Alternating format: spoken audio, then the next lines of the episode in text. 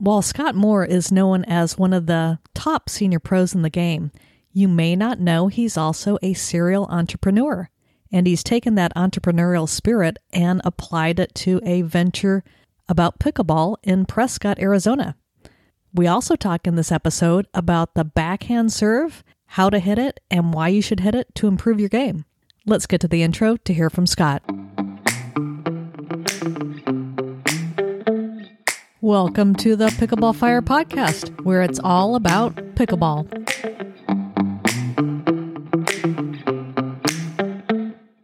Today, I'd like to welcome to the Pickleball Fire podcast for the second time, Scott Moore. How are you doing today, Scott?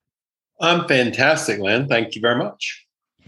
It is great to have you on again. And you are the only, the second person after 100 plus episodes that I've had on the podcast again. But I remember the last time we spoke, we really covered a lot of ground, and we will in this podcast today too.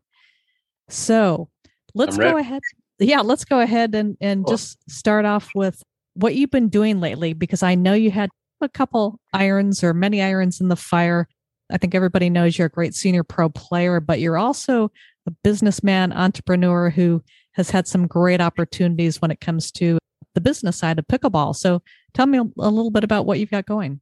Yeah, I am a self-described serial entrepreneur. It may be maybe a sickness. I can't help myself, but uh, I really enjoy starting enterprises and um, seeing them grow. So pickleball's provided very fertile ground for that with the growth internationally. And one of the things I may have mentioned is that my son Daniel and I, Daniel's a six time national champion who basically lives in Japan and is the face of pickleball Asia. We made a video called High Performance Pickleball Academy, online video, very systematic approach, and it's just it's continued to do extremely well. And uh, we added a strategy segment last month to the actual instructional kind of skill based start, which we had before. And that has taken off and people just love that resonated. So that was a fun addition that we added to the uh, curriculum.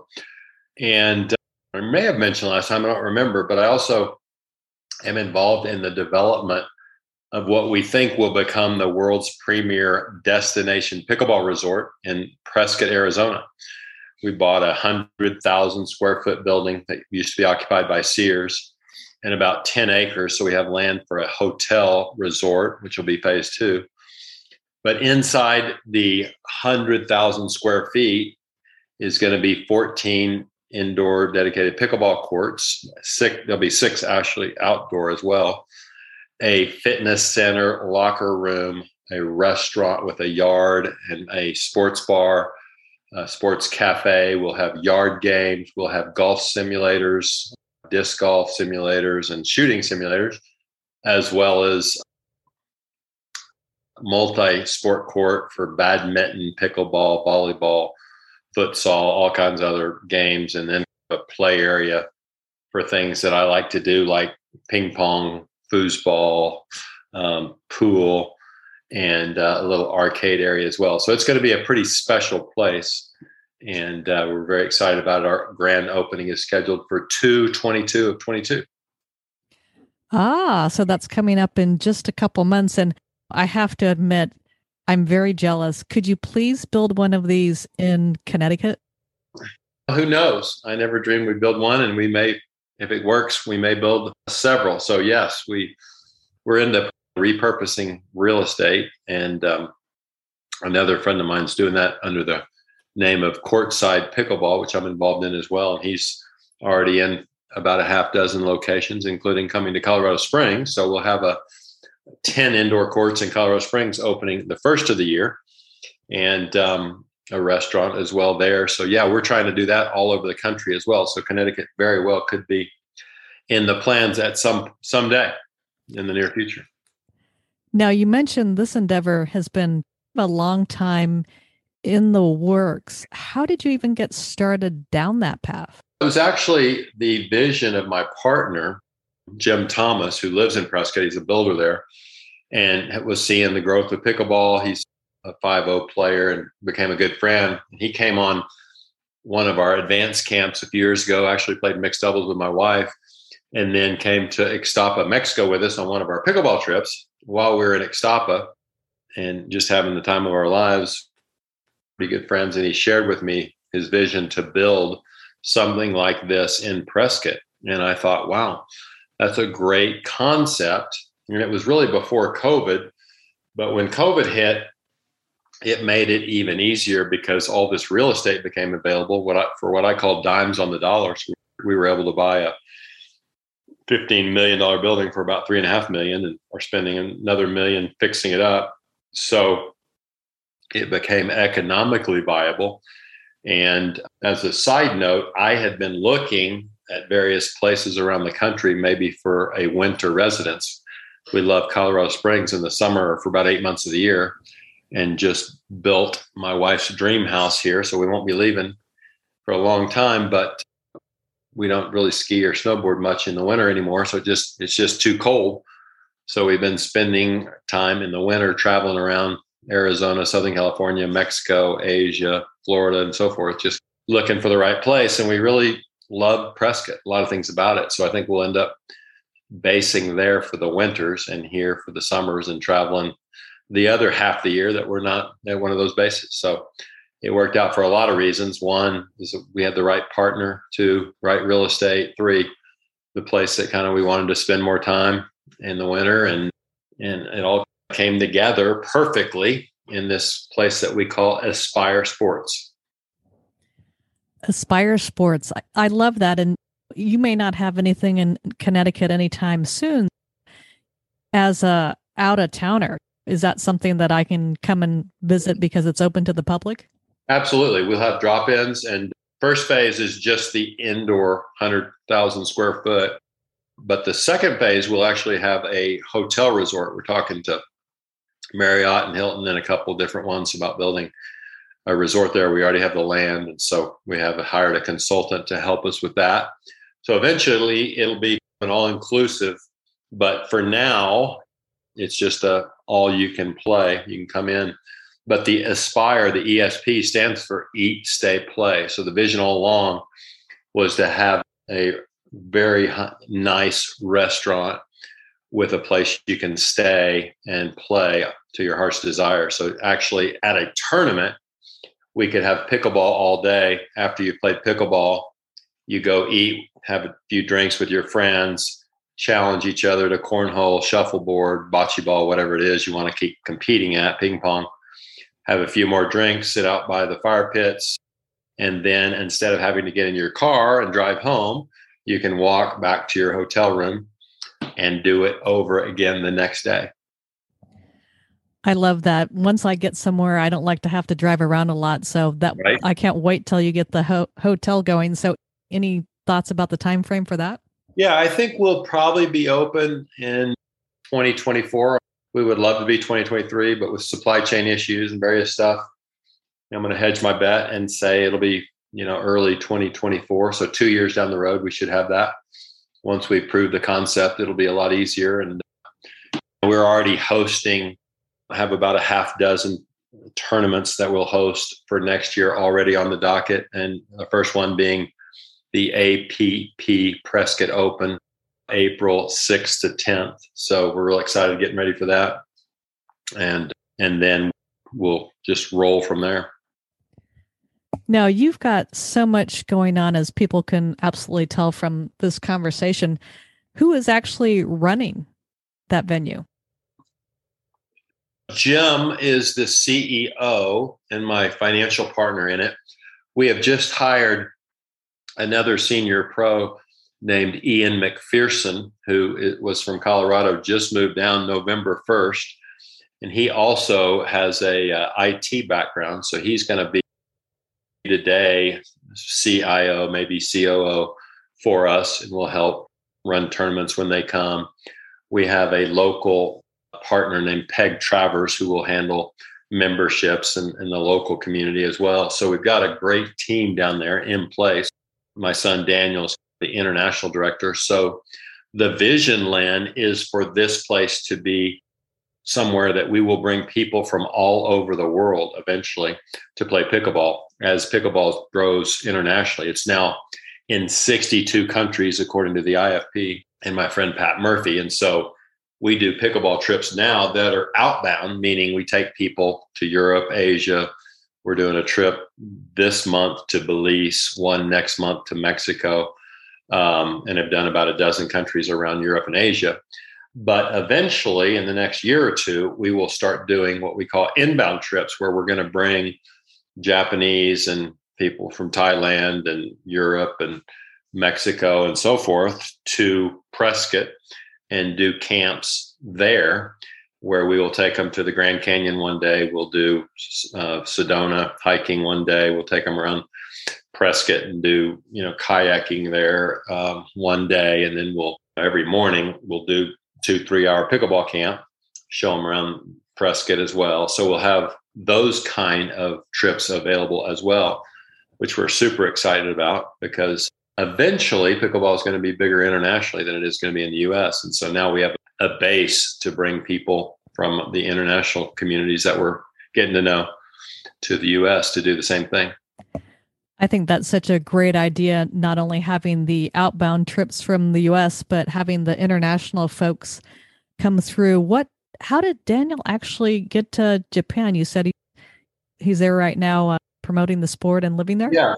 Yeah, Daniel is actually the only one of our four kids that was not made in Japan. He he was born in America.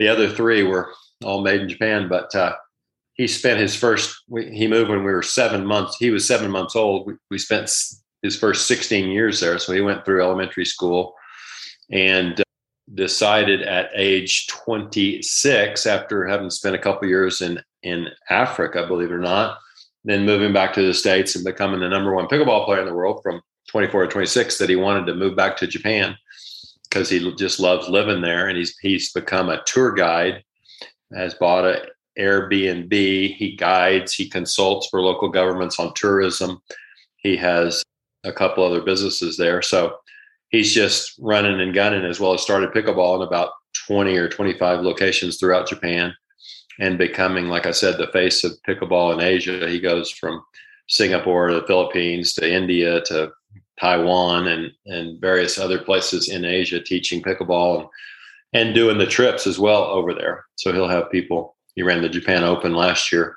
and uh, p- people from all those countries that have come over and and seen Japan with him as well. So he's kind of just fascinated with Japan, loves it. He's one of the foremost, I'd say, cultural and historical authorities, at least in his prefecture of Nagano. So he's got a great little adventure guide business as well that he has going for him. And just, I see him probably living in Japan his whole life. He likes it that much. Now, back to Espire Sports for a minute. One of the things I noticed on your website, if you want to talk about it at all, is it looks like there's some information for potential investors who might want to get involved.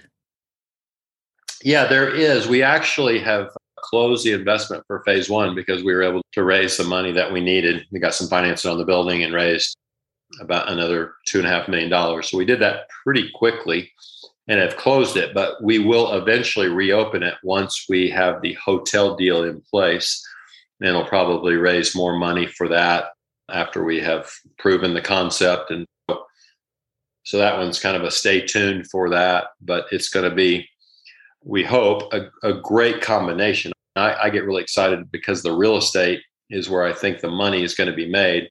We have a local construction company who can save a significant amount of money on the construction of it. We've already got the land. And so if we get the right hotel partner, I think it's going to be a very lucrative financial investment for our, our investors as well. So we'll eventually reopen that that up once we get it finalized. Now, the grand opening is in February. So, what do you have planned for that? So, I think we're going to do a pretty gala event and invite people from all over the country and come in and do clinics. We'll do a big party. We'll have everything open for free so people can just literally play all day and enjoy our food. We've got a local restaurant partner who has two restaurants in town and they're just absolutely fantastic we'll just be showing off our, our stuff. We'll have a pro am probably planned, or at least an exhibition with some pros, and just be a big party. So we're pretty excited about that and getting it all ready and showing off what we got to whoever wants to come. It sounds like a lot of fun, and I'm sure you'll have uh, plenty of folks there. And we've talked a lot on the business side of what Scott Moore is doing and your ventures, but anytime I've got somebody of your caliber on the Pickleball Fire podcast, I always do like to cover something instructional. So, one of the videos that I saw, which was I thought really interesting, and I haven't talked about it, is on the backhand serve. And now the backhand serve is actually a serve I use. And I just was really interested in your thoughts about why people should be using that serve. Sure. I I started it because I had what they call the yips with my forehand, and I, I could hit it pretty hard because it ended up being more like a, a topspin forehand from tennis. And so I realized that my backhand, because I pulled from my shoulder and didn't have as many moving parts, could be a lot steadier serve for me. So I went to it initially just really to be more consistent. And then as I started developing it, I realized wait a minute, people aren't used to the spin, which goes from right to left. So I could spin it sometimes into people's bodies, or if I had a right to left wind, off literally off the court. And I started using it more and more as a weapon, the more accurate and consistent and confident I got with it. And uh, and then developed somewhat of a lob serve and so forth. So I just think it's a nice additional tool in your toolbox of shots. It is a different look, so it makes you a little less predictable and makes it a little tougher for people that haven't seen that actual spin before. Not many people do it. And uh, I think it's just a very natural swing. Once you get the hardest part is the is hitting the ball because for a forehand serve, the ball's out front. On the backhand serve, you have to either put it above the paddle or below the paddle. So people have a little bit of difficulty getting used to that motion and getting their left hand, if they're right handed, out of the way. But once you get it down, it's just perfectly natural, normal stroke. And I, I think it's great, a great serve and can be a weapon for people as the serve, as you, Lynn, has become more and more of a weapon in pickleball, not just getting it in anymore. Very true. And I have to be honest, the reason I went to a backhand serve also was due to the yips. It's just much more of a natural motion, I do believe. Right. I totally agree. And then in terms of where you toss the ball, that can be a little bit cumbersome, like you mentioned. It's just that's the portion that's not as free flowing right. as the forehand. But one of the things that I do, which might help out people who are thinking about trying it, is in 2021, the drop serve was provisional, and it looks like it's going to still be a part of the rules and with a little bit of modifications, but we won't talk about the specifics here until everything's all finalized. I drop the ball, so then I don't have to worry. It, it's just much easier to hit That's it that way. Idea. That's a great idea. Yeah, yeah. Is there a particular level that you would suggest maybe people starting to try a backhand serve, or you think it's more of an advanced shot? I think it's more of an intermediate shot. For the beginners, it is a little diff- more difficult just because they're not used to hitting backhands as much.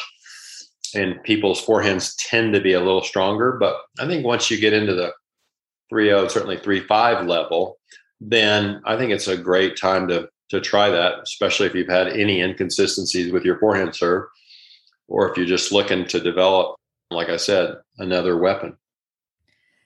Now, do you use both a forehand and backhand serve during the course of a, a game, or you know, yes. do you, you, use both? I do. I do. I actually do, and I've I've played with some of the spin serves as well, so I can spin my forehand both ways, primarily left to right. My, like I said, my backhand spins primarily right to left. So depending on the wind, which side I'm on, and just given some variety, like I said, being a little more more less predictable, I will actually vary it and hit both forehands and backhands in the very same you know game. and uh, a lot of times depending on which side of the court I'm on. So, which side of the court would you be hitting the backhand serve on? Normally on the deuce side, because I can spin it, like I said, to left. And for example, if the team is stacking against me, let's say the guy is returning and the girl is like in a stack formation, I can really spin it where he actually is off the court and therefore has a whole lot of ground to cover to try to get back over. And I can usually take people out of a stack because of the fact that I can spin it off the court and make it really tough to cover the court. So that's normally when I use my backhand is on that on the deuce side. And then on the ad side would use my forehand more. And then for those people who aren't tennis players, the deuce side would be the right hand side of the court. Correct. All right.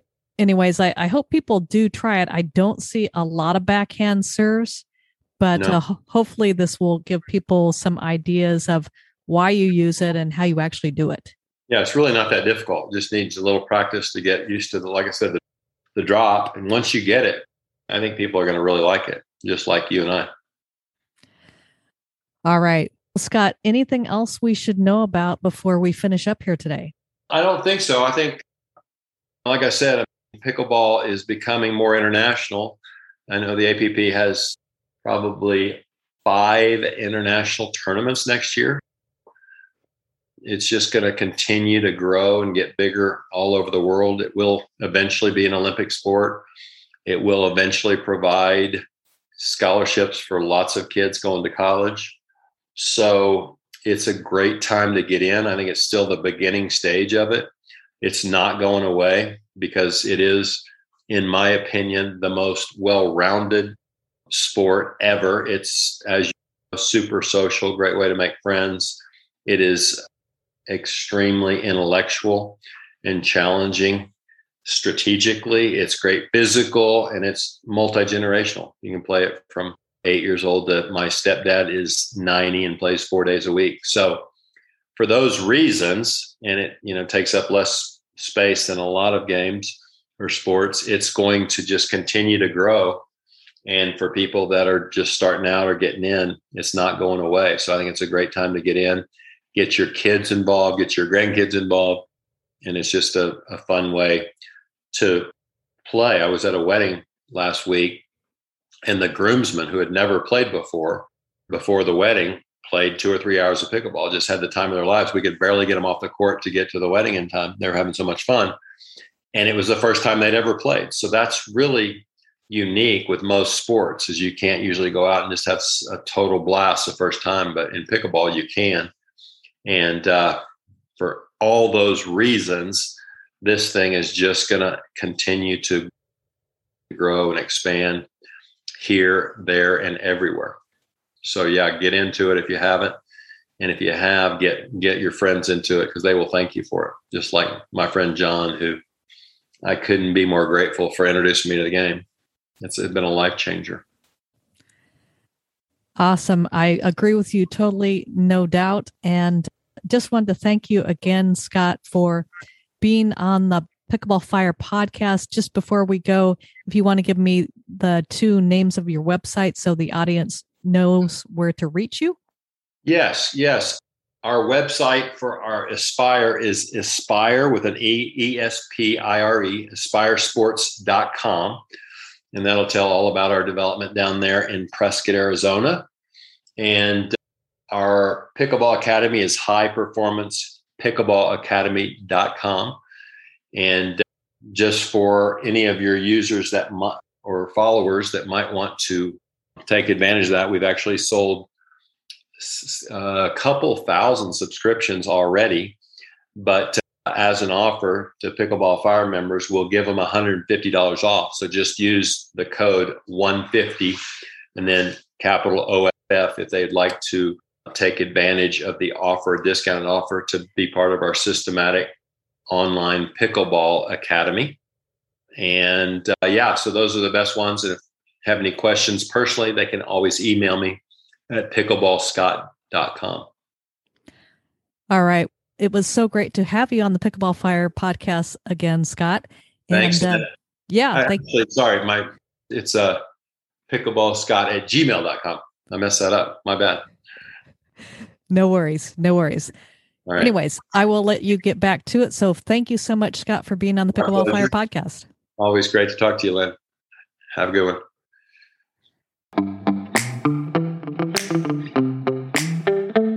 Thank you for listening to the Pickleball Fire podcast. If you enjoyed the show, be sure to give it a five star review on Apple iTunes.